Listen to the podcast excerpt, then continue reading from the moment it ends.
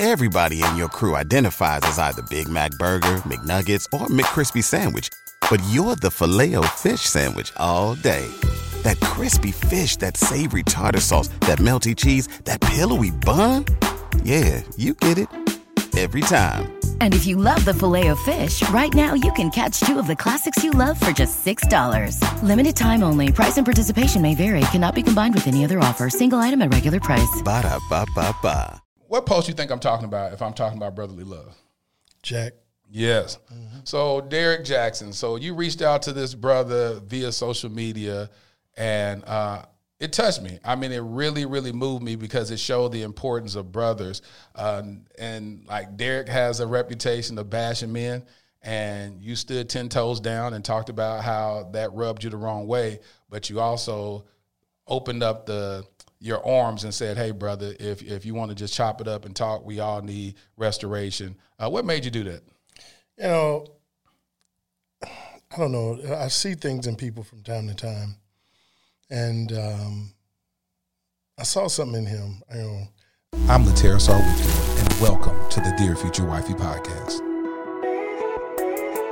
Welcome to the Dear Future Wifey podcast. I'm your host, Latera Sar Whitfield. Now, listen, can you please stop shacking up with us and hit that subscription button? Make a commitment and subscribe.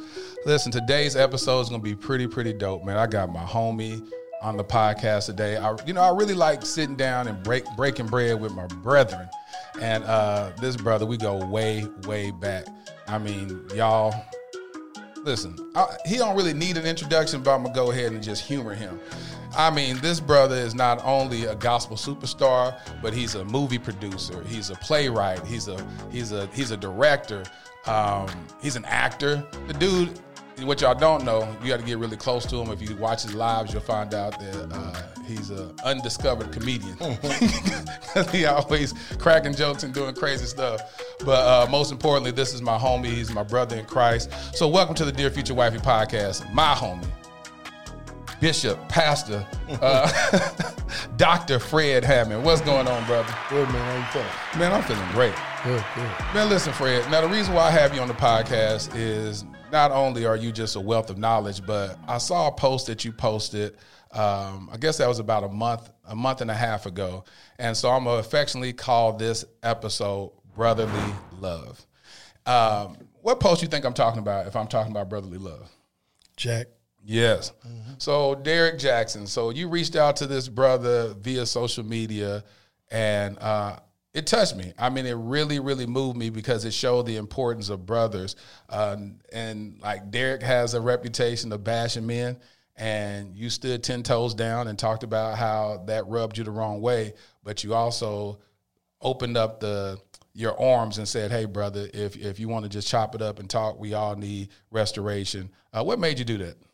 You know, I don't know. I see things in people from time to time, and um, I saw something in him. You know, the way we met, the way I came about who Derrick Jaxn was. I was doing a play called. It was actually a musical, kind of a concert mix with Festival of Praise called "The um, Texture of a Man," and so all the ladies in my crew were saying. I needed a guy who was kind of, you know, kind of buffed and, you know, Yeah. eye candy for the ladies, and they all voted for him because he was on the come up. Yeah. You know, I don't know if he even had fifty thousand followers at that time, um, but he was on the come up, and they was like all Google eyes. Oh, we got to get him. We got to get him. We got to get him. So we reached out to him, but we couldn't connect. You know, so I just kept following him. Like, okay, cool. Let's just see what's going on. And I was, I was outdone by what I saw. Right. And uh, you know, but I, I kept waiting over the years for him to really just kind of just say, okay, man, be, you know, be two sided. You know, Yeah. be fair, be balanced. Yes. Never was. Every now and then you hear him say something about a man and a, and a woman that was ratchet. Every now and then, but it would, that would be like ninety nine to one. Yeah. Yeah. And um, I developed a a hurt. I think that's what it was. Yes. It wasn't a dislike for the guy. It was just a hurt because you don't break the man code. Yes. You know, in other words, now those are there are people that need to be exposed. There are men who do women wrong and they need to be exposed. Right. But man, come on. I, I called it and me and my guys called it shooting fish in a barrel. Mm. You know what I'm saying? And, and, and but you're acting like it was deep sea dive, like you really was doing some major fishing. You know, I, I had to wrestle. Man, it's a barrel full of fish, and you shooting them and pulling them out, saying, "Wow, it was a tough fight." But look, you know. So you had all these women just kind of Yeah. gasping at, at, at, your at your you had you had chance to do some good to teach them how to be respectful. But all you taught was how to hate the brotherhood. Yeah. And I was not cool with that, man. I wasn't cool, but something wouldn't let me stop. And then, you know, I wasn't, you know, I wasn't addicted to his show and nothing like. But every now and then, I kept him on my feet. I didn't just, And I would see unfollow it. him or nothing. Yeah. and um, I didn't predict anything like, you know, one day he gonna get his come up. I didn't none of that. I just Yeah. said, man, that's. I just saw his following grow and this and that, and I just it just got more and more and more, and then came the fall. Came the, it came. Yeah. and I was watching him, and something said, "Reach out to him for his life, Mm. not for to help him restore his image or anything like that, but check on him for his life." That's good. And, That's um, good. So I'm a transparent dude, so I understood that if you know, so I understand how social media works. Yeah. So I uh, I knew that I had to eight mile the uh, the, the, post. You know how you know how Rabbit did. If you watch Eight Mile, one of my favorite movies. Talk, that's my favorite movie. At the end of the day, at the end of the show, you know, he was he, he understood that uh, Clarence, which was the real name, uh, was like you know getting ready to come after him and talk about it, how bad he was. So he talked about himself, yes. and then say, okay, Yeah. now what? Yep. So what I ended up doing was saying, okay, I, I'm, I'm gonna let you know, man, I'm not feeling you like that, so that I wouldn't get all this hate mail for you standing up for this. No, Yeah. no, no. Yeah. I'm going after one person from a pastoral, brotherly situation, Yeah. but I don't feel like, however he set his life up, that I should take all the hits Yes. going after. So I had to use wisdom and say, okay, I understand, man, I wasn't feeling you, and um, I think what you did was this, and now you're here. So now that everybody, I shut all them up Yeah. before coming after me. And then I said, okay, now, if you need me, holler. And I meant it, and he did. That's we good. talked immediately, and first conversation was a couple hours, That's good. and it was transparent, and I could feel the hurt. I understood where he was at, Yeah, we all know. but I also recognized there's a calling on his life, Yep. and uh, maybe that's why God called me to To talk go to see about him Yeah. and just say, hey, man, listen, if you need, you know, I can't condone that other stuff. And he was very, nothing, he wasn't trying to like justify anything. He had reached the bottom. Yeah.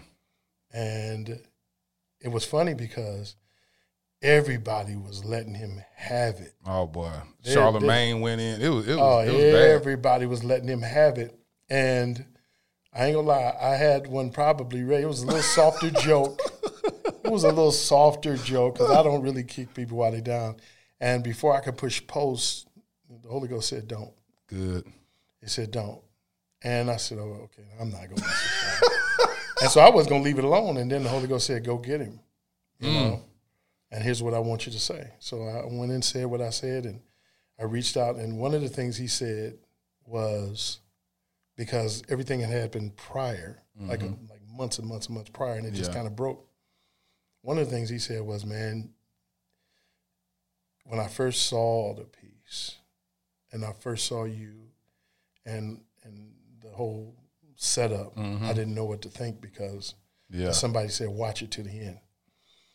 He said, "Your music was one of the things that got me through this terrible time in my life." Talk about it.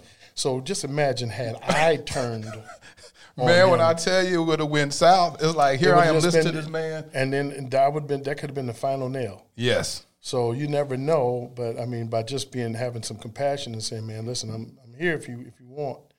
You know, you got a nice long road back, but when we talked, you know, I won't divulge what we talked about. but course it was not. very transparent. It was honest, and you know, we developed a friendship to the point where we check in once every two weeks or so. Hey, Jack, what you doing? And he said, man, I'm making it through this time. He asked me how I'm doing.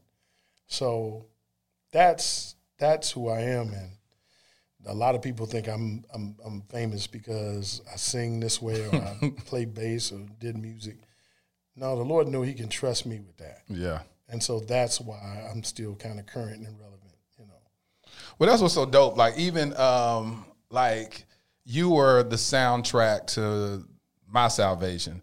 And so when I first came out of the streets toting pistols and all that stuff, and the Lord redeemed me at 18 years old, I would listen to uh, your albums on the way going to my telemarketing job, and um, coming home from it. And when I was going through baby mama issues, I would listen to Fred Hammond all the time and Spirit of David and uh, just just drawn out of me. Like all that was just it was the soundtrack to my salvation. And so you've always played a very integral part in my life. And I remember my ex-wife when my show went to uh, Detroit. And I had two shows touring at the time. And so my show was in Detroit and she called me. She was like, you're gonna be real upset. I said, What happened? Fred Hammond came to the play today. And I was like, Oh my God. When I say I was so upset, I was like, Oh my God. And I said, God, please, please let me meet this man again. He- I, I, I got I got to meet. At the yeah. Fisher- at the Fisher? At the Fisher. When my show went there. Chanté yeah, Chanté Moore and Kenny Lattimore, What Men Don't Tell. And I was like, God, please let me meet this dude. Like, this is my favorite gospel artist of all times. The other part that, uh, and I shared with, I shared this with you years ago, is that you remember when uh, Dallas Bishop David E. Martin used to do Yeah. the, uh, yeah, he used to do the big conferences. Yep. And then one time you were up there singing, and I was like, I was 19 years old. And back in those days, I used to worship God. Like, I, I run around the whole Coliseum. And one day I was up worshiping God, and I was running around. And this is before I ever became a national playwright. You pointed and you said, That young man can have anything he wants from God because he knows how to worship.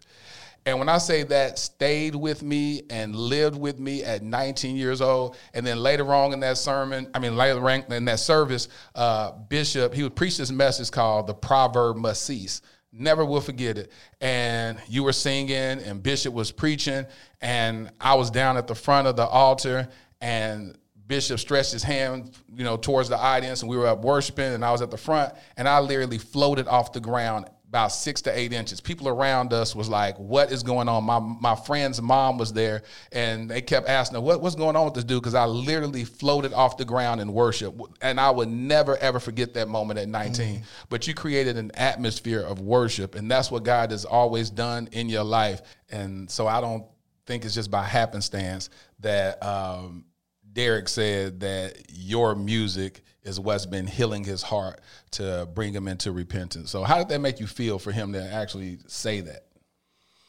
Uh, man, I was glad. I was glad. You know, doing what I do and being called. You know, I'm kind of used to it. I, Yeah. I still appreciate it though. But you hear from men though. I mean, I know you hear a lot from man, women, yeah, but you hear men talk about. men. man, yeah, It's- it's 50-50.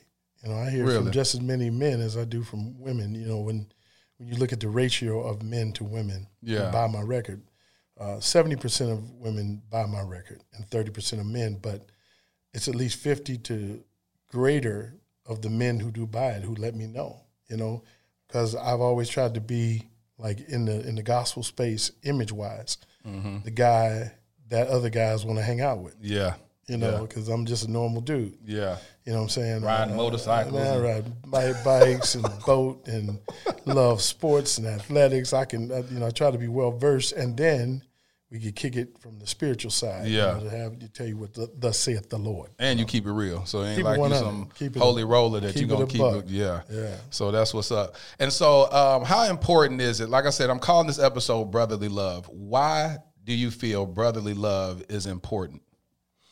Uh, well, that's the Bible. The Bible tells us that, behold, how good and pleasant it is for brethren to dwell together in unity, and unity brings love. There it is. You can't be with somebody you don't love. There it is. You know, and the Bible, Jesus said before he left, he said, Love one another like I loved you. And I'm going to show you how I loved you. And he went to the cross. There it is. Um, love is the key. Love is the key to everything. So in this time, you know, brothers got to kind of stick together. You know, it's enough, you know, outside hate Yeah. to go on to you know to to deal with without brothers hating each other. But you know, uh, when when people can kind of get over their isms and schisms and jealousies and petty, you know, stuff, you know, and realize there's space, Yeah. you know, enough space for everybody to kind of do whatever they do, you know, um, you know, I just I just believe in promoting that. I really do. One thing that I've always respected is you you're you're not afraid to support another brother. Uh, anytime I had shows that come through Dallas or whatnot, you'll participate. You ain't coming with, hey, you need to pay me to come do this. You need to pay me for that. You'd be like, man, I just want to come hang out. And that's one thing that I've always admired. And if I if I've never told you thank you enough, then I want to just thank you publicly for being that type of dude. For always just saying, hey, I just want to come out and hang out. And and it's like you really enjoy being on the stage and acting and trying something new. And then when you did your first play, you know, I took it as a huge honor that you would call me to help co-direct that show with you. Um, and like I said, you just always been a creative. And so what has made you that type of dude that is always open to support another brother? Oh man, it's like you know, partnerships, strategic partnerships are is, is God's currency. Yeah. That's that's heavenly currency. Uh, is partnerships and networking, uh, and uh, I've always liked you know doing that and supporting people and and uh, being a part of something. You know, especially when you see something that's really good and you can say, "Man, I like you know, Yeah. I'll hang out with you for a minute. Let's have fun. Yeah. let's, let's do that." You know, Yeah. but you know, it's it's just not. You know, I think too many people like some people will they figure support is just showing up at the play Yeah. you know, or uh, you know, or that you're gonna get some sort of advantage if I come on and uh, and help people that buy tickets to your play, Right. You know, and then people, if I come on that night and then people say, "Hey, Fred Hammond was on that night," he said he's gonna be back tomorrow, and I'm like, "Well, hold on a second, I, you know, how much, you know." I've been blessed by giving. That's just a form of giving. There it you know? is. You know, it's not just giving in tithe and offering. I've been blessed by giving to others. My, my other friend, J.D. Lawrence, same thing. Yep. You know, they asked me, "Would you come?" And they said, "You think you would do a cameo?" And I said, "Yeah, let's have fun. Long as as long as I ain't got to learn no big old part." You know? No, mm, Fred. let What y'all know, Fred will write his own part. Let me tell y'all this real quick. Fred would be like, "Listen, I'm finna write my own part in it. I ain't trying to memorize a whole lot of stuff. Let me write my character and tell you what I'm gonna do in the show." but it, it it will relate to the show. to the show. Yeah. Like I don't make another show inside somebody else's show. You know, I get the script, I look at it, I may come one night and say, okay, let me see it. Yeah. This is what will fit and won't take away from Yeah. the vision. Yeah. You know what I'm saying? And then trying to change anybody else's show, I'm like, okay, here's, let me input this and then we're all good. So you like you like acting, huh?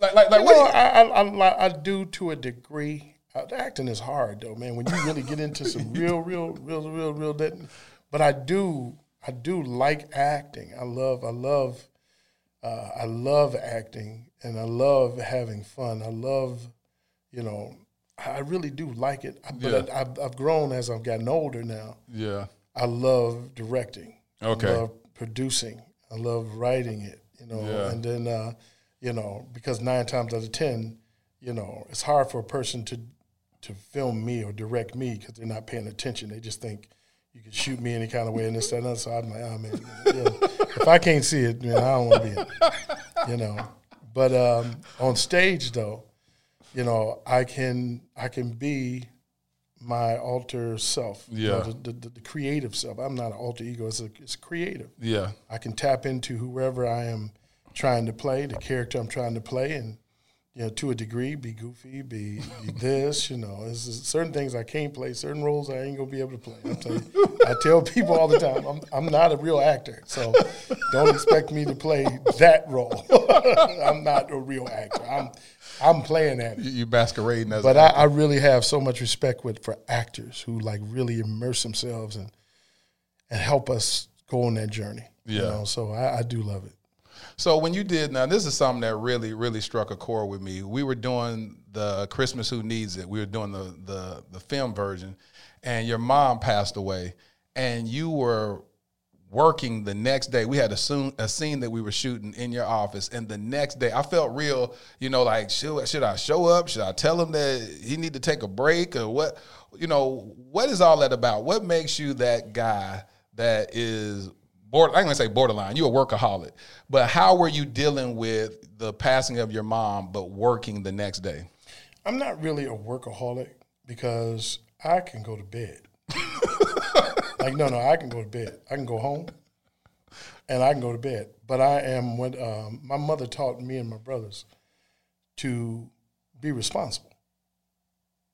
You had to be responsible, and unfortunately, there were people who were on a schedule from out of town.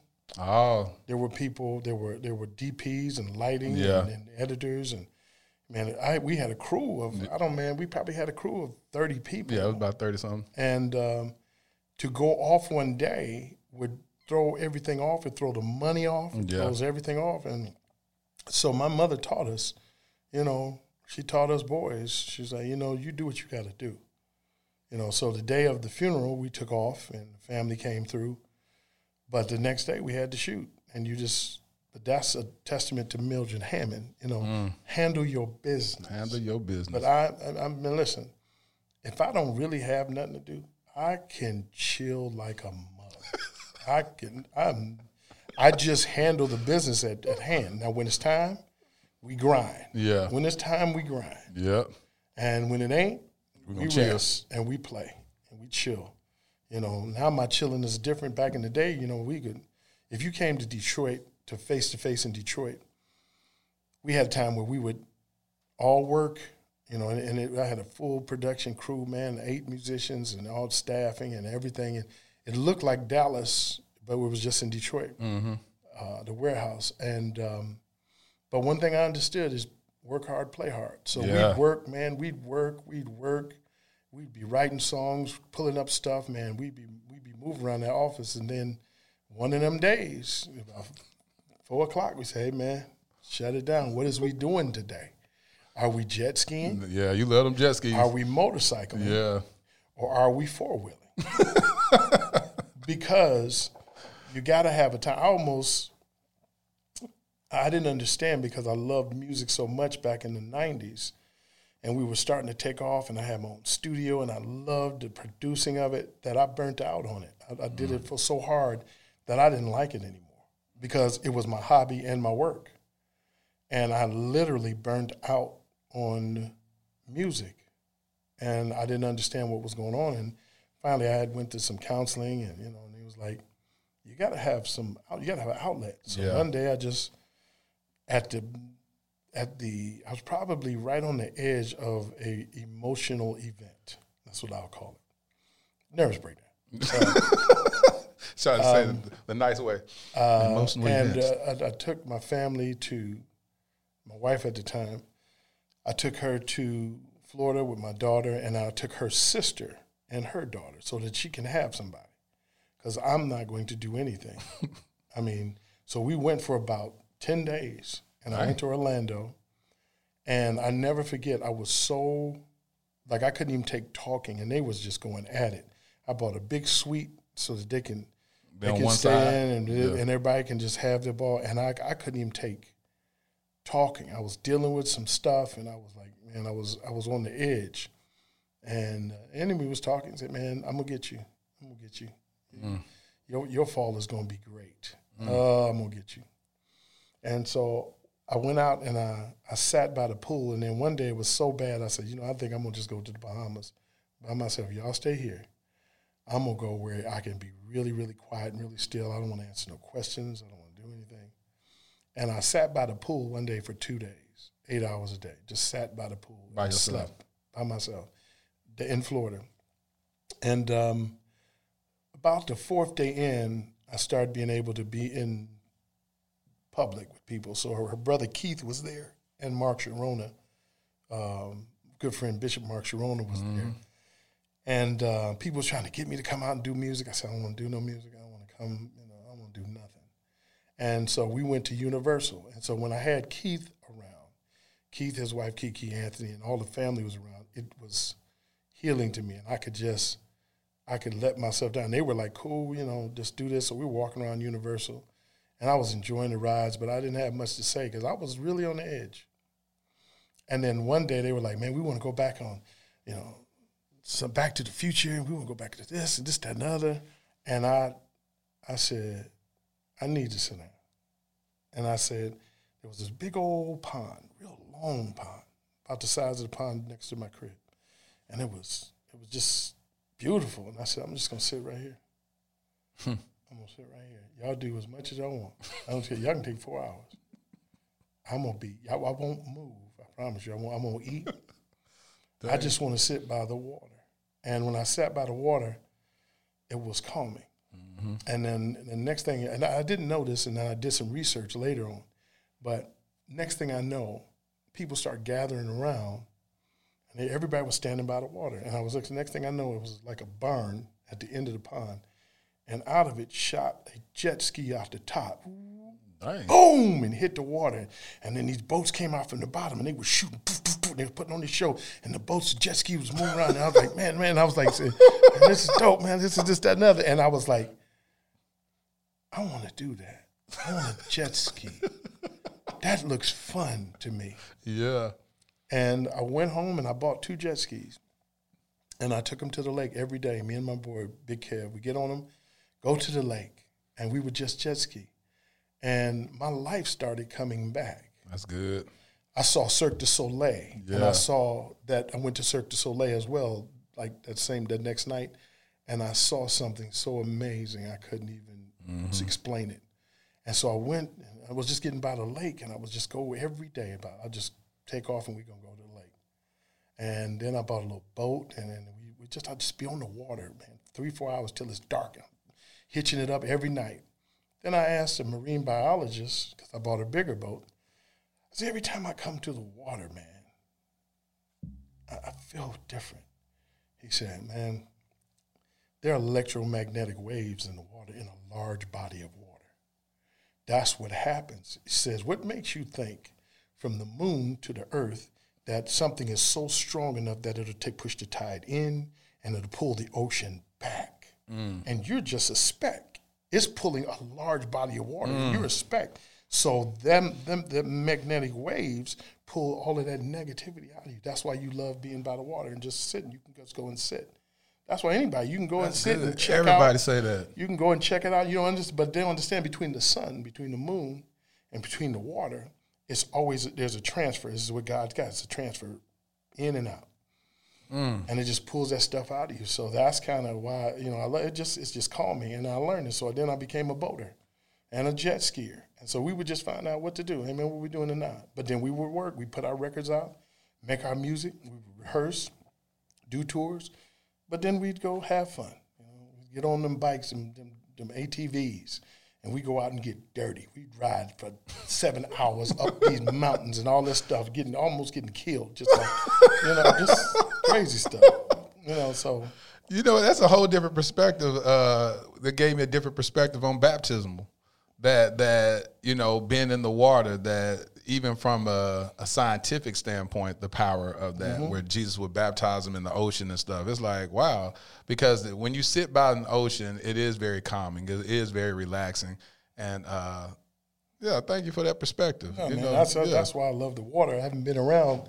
I, I just refurbed my boat, um, and it should be going back in the water any like in a month or so. No, we going. And, I invited uh, myself. All man, right, it's like, we doing. You, you, know, right by my house now. But it's it's different down here, so I had to wait. You know, you know all of that, all of that, you know, stuff, the political stuff that was going on. And you know, ain't a bunch of black people down in my Nah. boat. I'm like, man, I, I'm gonna wait before I go down there. Why you say that? Why I'm gonna wait before I wait? go down there. Why you gonna wait for it? Because at the end of the day, I'd be like, you know, you hear somebody call out Trump, and I'll be like, okay, man, listen, I'm just trying to have a boat. just trying I'm just go. trying to live. I just sit here, and put my toes in the water. I don't feel like fighting you today, and no, so I had to wait. You know, in Detroit, we were part of the biggest black boating community in the country Oh, really? the the place I used to Harbor Hill and uh, Irma P. Uh, Erma Henderson, who was a councilman, a famous councilman, and uh, it was just a row of them. So it was probably a thousand boaters, ninety percent black, Dang. and everybody. It was like like when you step through them gates, it was like stepping back in time. Everybody is barbecuing. That's Everybody's dope. taking care of each other. Everybody's looking after each other's boat.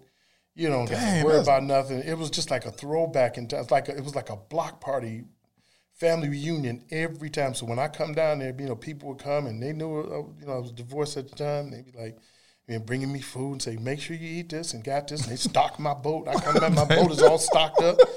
And they weren't just doing it for me because I was Fred. They stock each other's boat. like That's they come in and say, man, I bought some stuff this time. I know you like this. And they would go get this stuff. So I would bring stuff and say, man, y'all can. And man, you know, Is it still like that? uh, since it's probably beginning, it took a hit during the Detroit recession, though. Okay. You know, it took a, a lot of people lost their boats. You know, because they had them black folks had some. They spent some money on some boats. They spent 150, 200,000. Dang.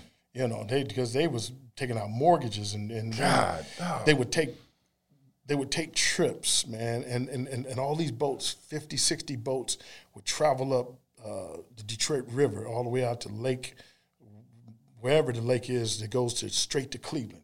And they meet up with other black boaters, man. There's three, four, five hundred of them all linked off. And man, they just had a wonderful time. I never got a chance to take a trip because every time they took one, I was on tour. Yeah. But when they came back, man, it was just another, it was like I loved going down there, man. Music was playing, they had a band playing, you know, and it's probably like I said, 200 boats in the in marina, and man, they have a band playing, they have a DJ playing, the people out there dancing, and you That's know, dope. it was it was just fun. So I, I enjoyed it here. mm, not so much, you know, but you know, thank God, it's still a lot of. I still met a lot of nice white people. You know, it's like you know, people not tripping. Yeah. You know, but during that last year pandemic, I said I use that as an excuse. Yeah, I ain't going down there. You say all this stuff, you know, you never know. Like you, know, you start hearing something, yeah, and you be like, oh, whoa, whoa, whoa, whoa, whoa, bro.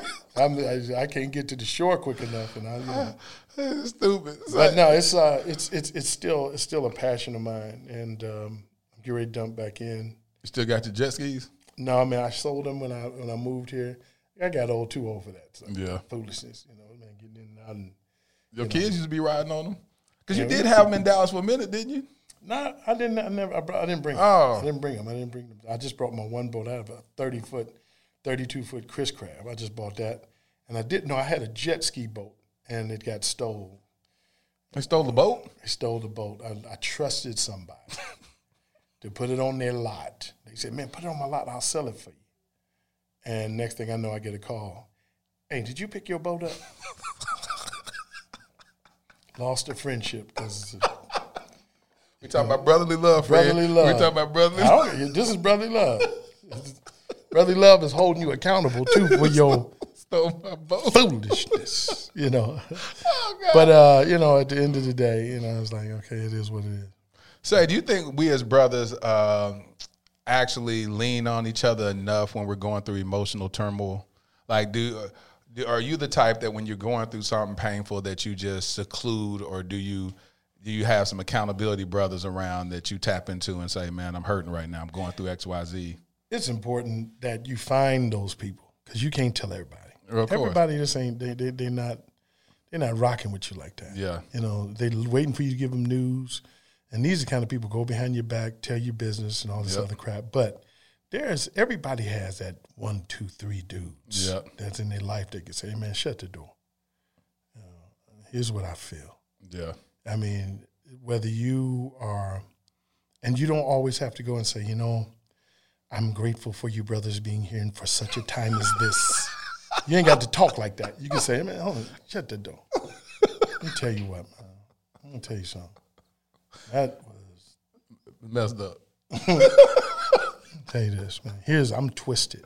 Yeah, I need y'all's help because am I thinking about this the wrong way? yeah, Those are people you trust, and they can say, "Yeah, no, man." They're not going to be yes men to you, but they're not going to kill you by everything you say either. yes, They're going to be like, "Nah, man, I think you might want to look at it this way," or "Man, you dead on." yep. I ain't like him either. You know? I think she was crazy in the first place. I don't even know why you dated her. She was just crazy in the first place. Wasn't I don't know what you was thinking. I was waiting for you this opportunity because you stupid, you crazy. You was looking at that. That's what you was doing. You couldn't get your head out. Your now, now what? So now let's pick up the pieces, my. There it is. You know, but you There need is. those people because you Yes. trust them. Yeah, Multitude of counsel there is safety, but you still got to find the right people to be your counsel. to be safe with. You can't you can't let everybody in your holy of holies. You can't Yeah. let everybody. You Yeah. keep some people in the outer court, let a few people in the inner court, and even less people in your secret place. The holies of holies. That's real. That's real. So, what what advice would you tell brothers that's that's looking or they feel like they're you know they're an island all alone that no one knows what they're going through. They may be going through marital issues. They may be facing suicide. Uh, I've gotten emails from people who watch my podcast, brothers who have been facing suicide, and I'll just reach out to them and say, "Send me your number," and they're always surprised that I would do that and talk to them and just chop it up with them. But uh, and it's typically guys that are going through painful divorces. Um, it's something about a divorce that can really just wreck your life. Yeah. Um, what would you say to brothers like that who feel like they have they feel like and of course we know there's always somebody that cares but what would you say to those people that feel like they have no other brother they can turn to There is always somebody. There's always somebody. You just have to be willing to be transparent. You're at a point, you know, and and, and you're drowning. yeah when you're drowning, do you care who throws you a life raft? Who There throws you a life preserver? You care? You you, you what you gonna do? You know, you're gonna walk away from it and just still try to struggle and you can't swim. You know, at some point in time, you gotta you gotta ask God and you gotta trust people, and and and, and be wise about who you can trust. But talk talk. You know, the enemy wants you to be quiet. You know, because at that time, the enemy has got you like you know like hyenas have hyenas or lions find that one that's by herd itself wildebeest that's all by itself, and they, they cut them off from the rest of the pack. And uh, the enemy wants to cut you off for the rest of the pack. So it says he roar, he walks around as a roaring lion, lion, seeking whom he may devour. So Talk the about pride of lion will cut at you off from the pride, but the enemy can be defeated because God still there's always somebody that'll help you, and just be willing and be will you know you know just find that one person. You got that one person. You know, Yeah. you know what it is. If you don't open up to them, you know, uh, then you are you are one of them in them- one of them situations. You know that, that could be you could be a casualty. what are some projects that you're working on right now i know you always got your a lot of irons in the fire what you got going on these days Man, I'm gonna be honest with you. If it was up to me, if I had them them, them uh, like if I was deep in the millions, yeah I wouldn't do one thing. you just sit up by the lake and I just stare at the water I would be have a we'd have a house on the lake or somewhere. I'd sit there and I wouldn't have a beard real long and I wouldn't talk to nobody. I'd just be a, we'd just be a hermit. And uh, I wouldn't even care. But you're too creative to do that you know you couldn't do that uh, unfortunately, uh, you got to still pay the mortgage. Yeah. So you know, uh, this pandemic was rough, but Yeah. God is still giving me great ideas. So now I'm working on a live album Mm. that I'm gonna do on social media and give it away for free. what Brand new music, and I'm gonna give it away for free. Let people see it. I'm getting ready to shoot it, um, and bless people with it. you're gonna give it away like what You're gonna put it on youtube or Put it on all of it, and Just just drop, go in there here it is. at Here's brand new music. You're gonna hear it. It's gonna be mixed, done, and it's going to be given away. And um, I've tried songs gonna be on the everything else. I've tried to. Well, the, the album itself will have about maybe 10, 12 songs on it, but I'm going to let people in on about eight of them. You know, and it's going to be a worship service, and and uh, at the end of the day, I heard the Holy Ghost again say, it was funny because when the pandemic hit this time last year, so much money walked away. Very first day that they said, okay, churches are going to be closed for the next three months. Seventy-five thousand dollars walked out of my mm. economy that day, mm.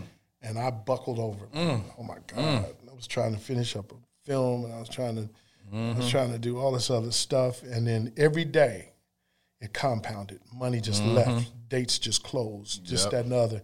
And then they were talking about the rest of the year, and I didn't know how I was going to make it. And then the Holy Ghost said, "Now, I want you to do a concert for free." You're like, God, don't you know I just lost all this oh, money? Like, come this on, don't add up. You know, I'm thinking that cannot be God. I rebuke you. I rebuke you. and uh, but I know it's God when it's the opposite of what my flesh wants. There it is. And so I had I just took the little money out that I did have, and my film stopped because I was funding it. Everything else stopped, and I took about seven thousand dollars. I went to the studio I, I did a concert, And I didn't want to just open up a laptop and play a bass in front of you. in the spirit of the Lord. I don't feel like doing all that. I wanted to. I'm gonna do it. I'm gonna do. You gonna do it right. I'm gonna do it excellent. Yeah. To, to the best of my ability, not perfect, but excellent. And so we went in there and um, we filmed it, and uh, we mixed it, we edited it, and then we put it out. And I asked God. I said, Lord, please, okay, for this, just let people, let sixty thousand people listen to it, log on and listen to it. That would be a great blessing to me. I said, I hope you don't mind. I'm gonna, I'm gonna get a little pushy. You said, ask. I said, if you don't mind, could you let a hundred thousand? That would be good. But I ain't pushing it. But at least sixty, at least sixty, Lord. You know, because that would feel like you know. Yeah. um, Yeah. and the Bible says, the Lord is able to do all above all that you can ask or think. There it is. And that concert on my page went to 1.7 million people God, and people were crying out, and they were, and I was watching them watch it because I predid it, and people's comments were going, "I need blah blah blah blah blah blah blah," and um, 1.7. 1.7. Then Hezekiah Walker shared it on his page. 2.2 million people watched it. So between he and I, 5 million people watched the show, and then now you got to figure out all the people that Yeah. shared it from them pages. Yeah. So it's estimated between 10 and 20 million people Yeah. viewed it, and I was okay with that. I was like, "Hey, Lord, that's I was okay with it. yeah, I was okay. I was like, okay, Lord, I, I I, okay. get it. I get it because you know we think we're gonna go Netflix, we think we're Yeah. gonna go Hulu, and, yeah. and we think we're gonna. And God, with me, has always used a different route. So I'm like, if this is it, you know, then this is what it is. So even with my uh, all my hard drives and everything I have on it, and my my, my, my choir project came to a halt. I couldn't finish it, and Oh, the choir. Yeah, yeah. Yeah. and all of that kind of stuff. It's it's you look at it and you can you could curse it, and you could say rah, rah, rah, rah, rah. or you could say, okay, Lord, what what did you have me do that for? And um, he said, no, I want you to go ahead and put it, give it away. And I'm like, I was on a plane and I was sitting there planning a strategy with what I had. I went and rewrote it, and I had just enough to be able to do about an hour and a half worth of footage. And I and I was just like, okay, how am I gonna put it out? Uh, you know, I'm gonna put it out. I can do it on hard drives. I can sell hard drives. I can do this, that, and other. I can sell little zip drives. I can sell links, and, and I could try to. And, and, and, and no way I saw that I could really make it. And the Holy Ghost said, "Give it away." And I was on the plane, and here we go again. and it was so against the opposite of what I'm. I'm but Lord, got all this money invested in it. You know what I'm trying to finish. You know I'm not a quitter. And I cried for mm-hmm. 30 minutes uncontrollably. Good thing about it, it was like seven, six thirty in the morning, and so the lights was out, so they mm-hmm. could not see me, and I was just literally bawling. I had my, I had my coat in my face because I was like, Lord, you know I'm not a quitter. Yeah. I I don't quit, and I want to make sure you know that I, this is this feels like quitting to me. And he was like, just give it away, give it away. Didn't you give me the first Commissioned album? Didn't me give? Didn't you give me all your publishing for five years? Take you took nothing. You didn't take a dime. Didn't I tell you to give it to me? And what did I do with it? Didn't I multiply it? I could not speak, and uh, uh, next thing I know, I just said, okay. You know, it was a nevertheless that came, and I said, I got to find a way to do it because it's edgy and it's this, and um, I got to find a way to do it. Be so that you know. So I, I realized I'm just going to everything I have. I'm just giving it away now, I'm just for free. I'm just here you go. Y'all can have it. I'm not going to let it sit there. I'm not going to be mad. I'm not going to be bitter. That none of that. I'm just going. Here you go. Here you go. Take it and Dang. give it. But everything I've ever did that with, from my music, I gave away all my music in the first part of my career with Commissioned. I gave it away. What you mean? You was running around just giving cassettes to people? No, I did not. When I was part of the writing team, Yeah.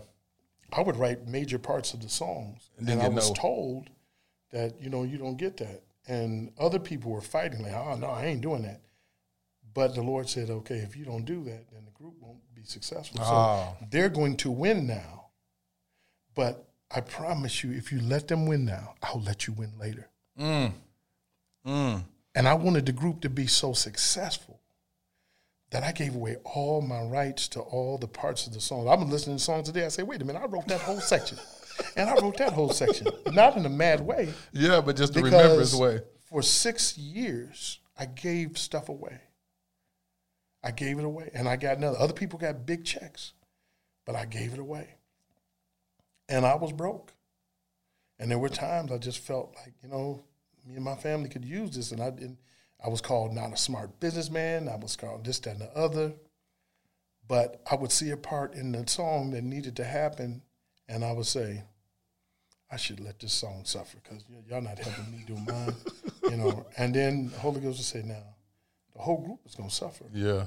if you don't, or this song is going to be great if you add that to it." And I would add it, and with nothing in return, mm. and with nothing in return.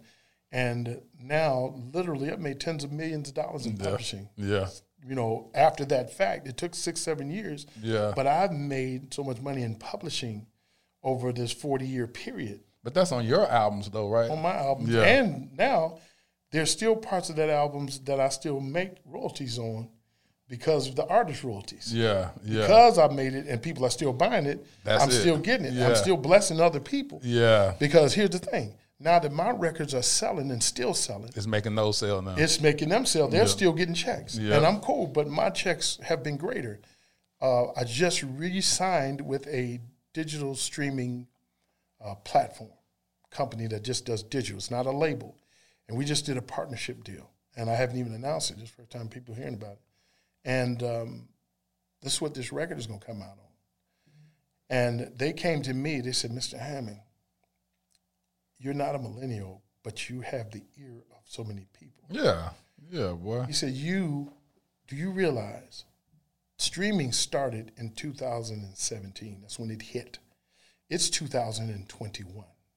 Do you realize that you have streamed with no new music 350 million streams?" Are you freaking serious? Mr. Hammond, that's unheard of. There are R&B artists that ain't hip hop artists that ain't making them kind of numbers. He said, "You are doing hip hop numbers, and you don't even have anything." So, God. in other words, you still stuff still something happening, but still God is still talking. So now with with the films and the, 350 and million. the knowledge I have about the stuff, I hear the Holy Ghost say, "Give it away," Mm. because He said, "Give it away" back then. So I may not see what the future is for where why He's telling me to do Yeah. this, but I've, I've learned to trust right Him to say, Yeah. I'm going to do what you said, even though it doesn't make any any physical sense in my head. I'm not going to lean to my understanding. I'm going Yeah. to give it away. And literally, I mean, I was so broken, but He knows I'll I'll give it to Him. I, you always come up with a nevertheless. I say, here you go. Yeah. Nevertheless, here here it is. You know how hard I worked. You know how how I did, and you know what my intention was. So, I'm always working on that, and you know, got some some play stuff in the in the in the works, and you know, just working on some uh, ways to help other people, get some millennials out there, Yeah. let them see some stuff. We gonna start producing people? Um, I'm start. I'm putting together a little music factory here in Dallas. so Good. Good. that I can uh, let some other young millennials get their chance, but some, but I'm teaching them Good. how to be who they are. And how to sustain themselves, not to just teach them uh, building character and longevity Yeah, in the it's not, it's, it's, it's not just about talent. There's Yeah. people with talent that ain't going nowhere, exactly. but it's about people with character. Yeah. So That's dope, man. Now that's that's where you leave a legacy is when you start building up the next generation with all those years. Because the fact that you've been able to be so successful, and this is we didn't have no Facebook, no TikTok, no IG, no YouTube. It was straight grassroots, getting in the in the van, traveling from city to city, and the fact that you can go and pop up at a church and pack it out to this very day lets you know how legendary you are and how like when you hear people in 2021 singing no weapon and it's getting you through it i was watching um, this dope video that you had posted with le'andria johnson singing to dmx, DMX, yeah. singing to dmx but so like he when you was directing it. He was he was asking for it. He was like he was asking. He was he was taking it in. You know what I mean? So what does that how does that make you feel when you see somebody else singing your song to a major hip-hop rap artist like that in their most trying I time love it. I love it, man. I, I really do love it. It's like that's what the song was birthed for. It wasn't birthed just to get an award or do this, that, and other It was, you know, uh, behind the scenes, God is still working, you know. Yes. And, I'm, and I looked at it and said, you know, man, I'm really glad I followed your leading. I'm There glad. I did what you told me to do, which is nine times out of ten, just take the humble road, you know.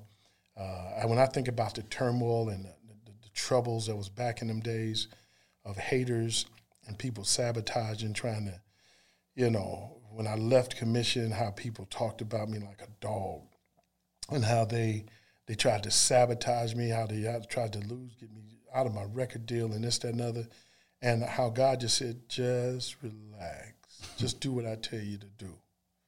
And now I look back and I trusted His word. That's what I'm glad He said, man. See, I told you. I tell you? Didn't I tell you? And so I just I'm gonna keep on doing that, and uh, and hopefully, and uh, you know, it, it just gets better from here. So you know, I'm like I get calls from all these different people, you know, different rap artists and and young producers that like, can, can I just do a, a track for you? Yeah. I just it's on my bucket list. People Yeah. told me that they said, "Man, you are on my bucket list. I want to work with you That's good. before we die." And Yeah. I'm like, "Well, man, let's let's just keep let's keep it popping." Let me ask you this real quick. And I've never even heard the story about about uh, behind No Weapon. Where'd that song come from? It was out of Detroit in a service. Uh, Wayne T. Jackson, uh, Great Faith Ministries in Detroit, and he was um, he was prophesying. They would have these churches, and I was I had learned the song of the Lord at Dunamis Outreach uh, Church, and uh, I learned how to sing the song of the Lord, like tap into the Spirit, hear what this Lord is saying. And if people don't know what the song of the Lord of, it's like what rappers do when they do a freestyle. Yeah. They just sit there and they just talk, talk, talk, talk, Yeah. talk. Well, the song of the Lord is singing freestyle. Like you just you sing whatever the spirit of that moment and your creativity you start you just start singing. And it was after church, after he preached like a David Martin, you know, after he started preaching, he mm-hmm. started prophesying. So he's like, okay, cool.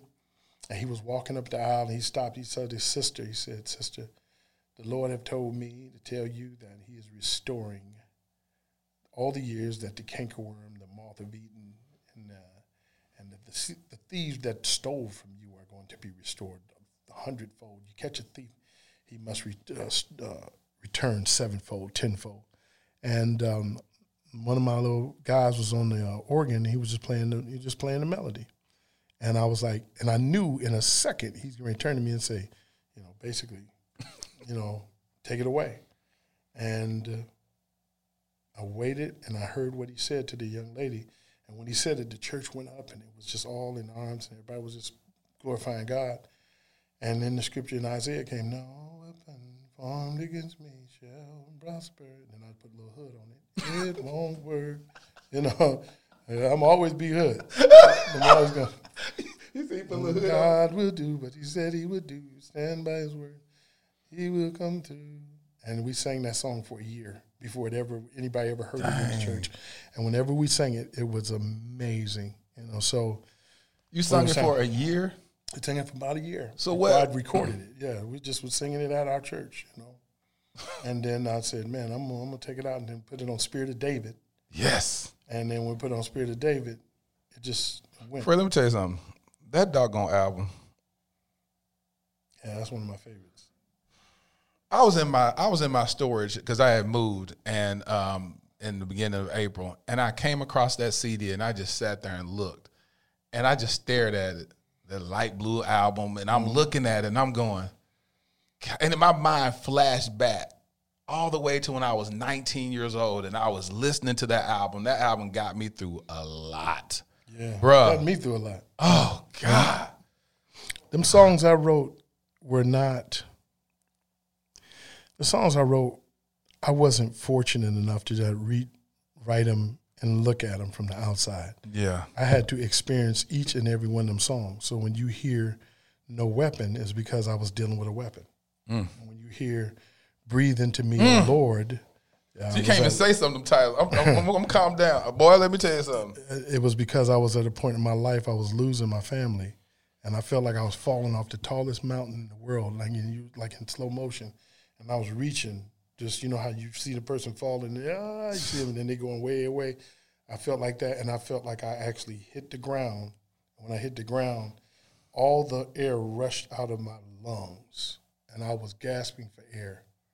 And when I did, it was just my whole life was going on, and um, I just said, I need the Lord to put. My prayer was, Lord, put your mouth on my mouth, cover my nose, and breathe back into me what you breathed into Adam, because my life is gone. I'm I'm going to blow this. This is over with for me. I, I there is nowhere else place I can go. Breathe into me. Give me some life. And uh, that's where that song came. What's that verse? Condemnation tries to hold me. Like a prisoner in chains. And the weight of all my burdens is calling out my name. That's, when, I lift up my, my voice, voice to worship. you because I know.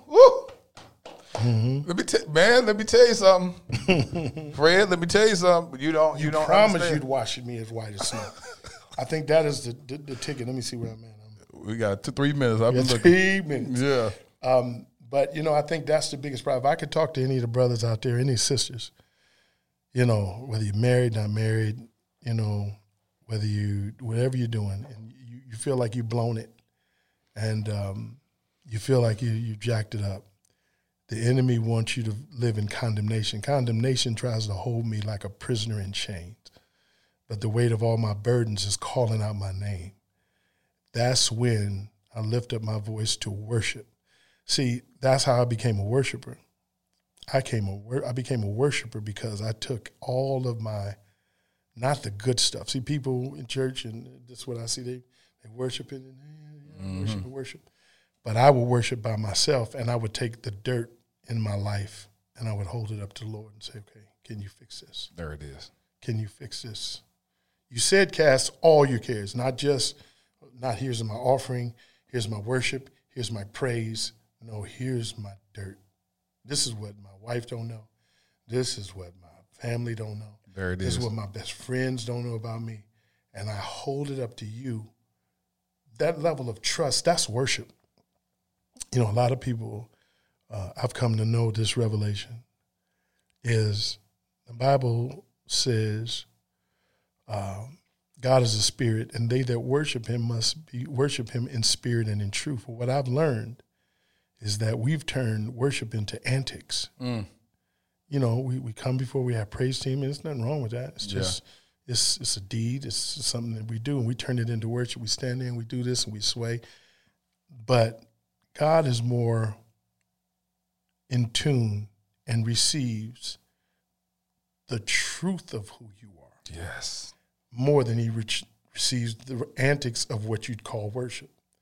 So the truth of who I am for real, the brokenness, the horrible part of me, the part that I need fixed, this is, I'm going to worship you with my truth. Here's my truth. I don't have to tell you about the good stuff I did and how I helped Derrick Jaxn, how I helped that one over there, and how I'm Yeah. And this person called me and said, I don't have to tell you that.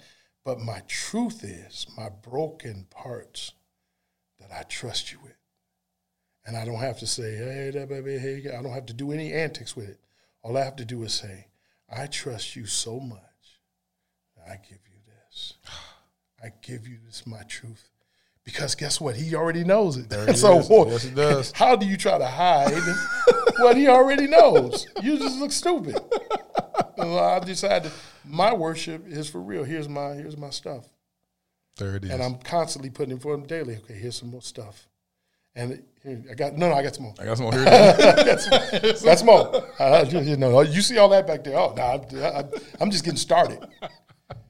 But you know, that's that's where you get the song. Uh, um, one of my favorite songs. I can't. I can't. I got so many lyrics going on. Is that um, uh, could an awesome God find common ground within? Um, it's, it's basically, I'm overwhelmed that you would call me friend. yeah. What is what is man that thou art mindful of him? Could an awesome God find common Ground with him? man. You have told me that you want to be with me, and I'm overwhelmed that you would call me friend. So he's there. You just have to get out the religious box and realize the intimacy that the truth of who you are is what God adores in your worship. So Shoot, on that note, Fred, let me tell you something. Thank you so much for blessing the listeners and the viewers of the Dear Future Wifey podcast, man. You're my brother. I love you. You're such a dope individual. Always have been. Um, proud of everything that you're doing. It's even more. I'm even more proud that you have the wherewithal and the the the sacrifice to give your gift away to be able to say hey listen god told me to give this away so i'm going to go and give this and lay this out on the altar right. and so i'm looking forward to this awesome album that you're going to be giving out to the world that's going to be blessing and and I mean, people have gone gone through so much during the pandemic, lost Man, a lot of loved ones. yeah, you've been you've been through some things with, with COVID too, and and guys, COVID lost family and friends, and you know just you know just did it, man. I mean, put the building in forbearance, and mm-hmm. you know, but God was faithful. There he was so great. He was just faithful to say, you know what, I got you. But He is going to put you in a position that you're going to have to trust Him. There he is, is. going to put you. You got to trust Him, and the, your faith will be tested. And so, I owe Him everything. So if He says give it away, I'm giving it away. You know, if He says you're never, Tyler's never going to call you, so be yeah. it. Yeah. Hulu is never going to call you. And one last final thing though, I, I did a little bitty play in my garage virtual play called Surviving Williams, and I did. He did let me put that on the shelf for twenty dollars, and people can go virtually view it. And I did a COVID episode, and it wasn't as funny as as the first one, so it didn't make the money back. I lost money on it, but he told me to minister to people through COVID, so it's a little more serious. Mm. And um, everybody know funny is money. Yeah. You know? But it was very, very serious, and it dedicated. Well, one person saw it, and he called while it was going on. He said, Man, this is amazing. 50 people have promised me a Netflix conversation, mm-hmm. and nobody has delivered. Because of that one episode, this one guy said, I'm going to make a call. Five days later, I was on the phone 20 minutes with a Netflix exec saying, Okay, I want to sit down and talk to you about developing some things. Good. So I got in the room from one just being obedient. There it is. You know, but at the end of the day, there's still no promise in that. Yeah. But God always you gives you that glimmer and that, you that, that glimmer of hope to say, just do what I tell you to do. There it is. And uh, rock with those who rock, and you know, don't don't be tripped. Don't don't become bitter. Don't become you know messed up. You know, forgive and keep it pushing. That's how you move. Armani, I want you to hear that because I know in your generation, as young as you are, you trying to make your YouTube channel pop off and you feel like it's not popping off as quick as you want it to and you want to give up. Here's a man that's a legend in the game. I'm talking about legend in the game, letting you know that for the next level that he wants, stuff just don't happen just because you want it. He has the followers, he has the credentials, he has it the talent. It just happen. And, and if you if you're arrogant, if you're arrogant, man, you you you're prideful you'll get hurt. Yeah. You know, from disappointment and, and, and shame and, and, and, this, and you feel like you, you deserve anything. I, I heard Robert Downey Jr. say something on, on when it was Jay Leno, and he had just got the role of Iron Man. Mm. And he said, and, he, and he, Leno asked him, he said, So, man, you've been gone for quite a while, and you kind of disappeared from the scene, and, and, and, and you know, you seem like you couldn't buy a, a role you know, and uh, and uh, Robert said, "Yeah, that's true." He said, "But just one thing I've learned: if you, for those of us that had the limelight, and then you're hearing everybody saying you lost it, you know, you don't have it anymore, and you're not getting the calls, and you're not getting what you think, um, and you see other people moving in, and they're taking over the roles, and you're left to figure it out. If you're humble enough to get at the end of the line, mm. you will find yourself after a while Come at on. the front of the line again. there it is. And Woo! that's that's key. And so look at what I did. I gave away. I didn't even have the money to do that concert. Yeah. And then from that concert I did like six more. but God sustained because pastors would say, "Can I buy one of those songs?" You sure was, yeah. You was doing those, those okay, virtual. Cool. Yeah. It's like, well, can you? Can I buy that song from? And so people, God sustained me by giving it away for free. He yes. sustained us to make it through the pandemic when people buildings on our road was shutting down. Yeah. But look what happened. I gave it away. I started with 1.2 million people. Mm-hmm. This year now, I have 2.2 million people. How many people is that? in, in gross of just is that a million people? Yeah, it's a million. a million people in the pandemic, giving it away. So you gotta, you know, I ain't gonna know, I don't know what to tell you. I don't know what to tell Give it away. You can't beat God given. That's what they say. You know, do the best you can and, and, and work that social media and um, stop worrying about what you don't got. Yes. What you got. there it is. Make sure that y'all follow uh, Fred on IG. My Instagram is real Fred H. On Instagram, I just started like five six weeks ago. I just I'm late to the party. I just started TikTok. Just started, Fred's on TikTok, y'all. you know. But it's just I'm just giving nuggets and letting Yeah. people hear a little music. I'm not doing a dance, airy dance. You ain't gonna be I'm dancing. not doing none of that stuff. You gonna be on there twerking, Fred? Ain't none of that. but um, um, I'm on. I am the real Fred Hammond on On TikTok? TikTok. I'm on Fred Hammond fan page. The Fred, Fred Hammond fan page on Facebook. Okay. If you look on there and you see 2.2 million, that's me. That's, Yeah. that's that's the real me. Uh, and my YouTube page is, I believe, is just Fred Hammond. Is it two point? What is, What is it? Just Fred Hammond on YouTube. So Oh, that's good. Simple. uh, simple as that. So y'all follow brother up, and uh, once again, God is still talking. and Fred is still got listening. That's right. Fred's still Gotta listening. Thank you so much for joining us on the podcast. Thank you for blessing us, man. Blessings to you and God bless. Bless you. Discover, uncover, recover love with the new Dear Future collection. The journey starts from within. Let your inner thoughts find freedom on the pages of this richly hued Dear Future Blue Sapphire Edition genuine leather journal. It features a cross stitched spine and luxurious cording to bind your deepest insights. A great accompaniment is the Dear Future Luxury Bamboo Fountain Pen. There's nothing more intentional than the writing process of a fountain pen. This is an elegant writing work of art. Join the thriving community of fountain pen enthusiasts and purchase one today. These exclusive items and more are available at dearfuturewifey.com.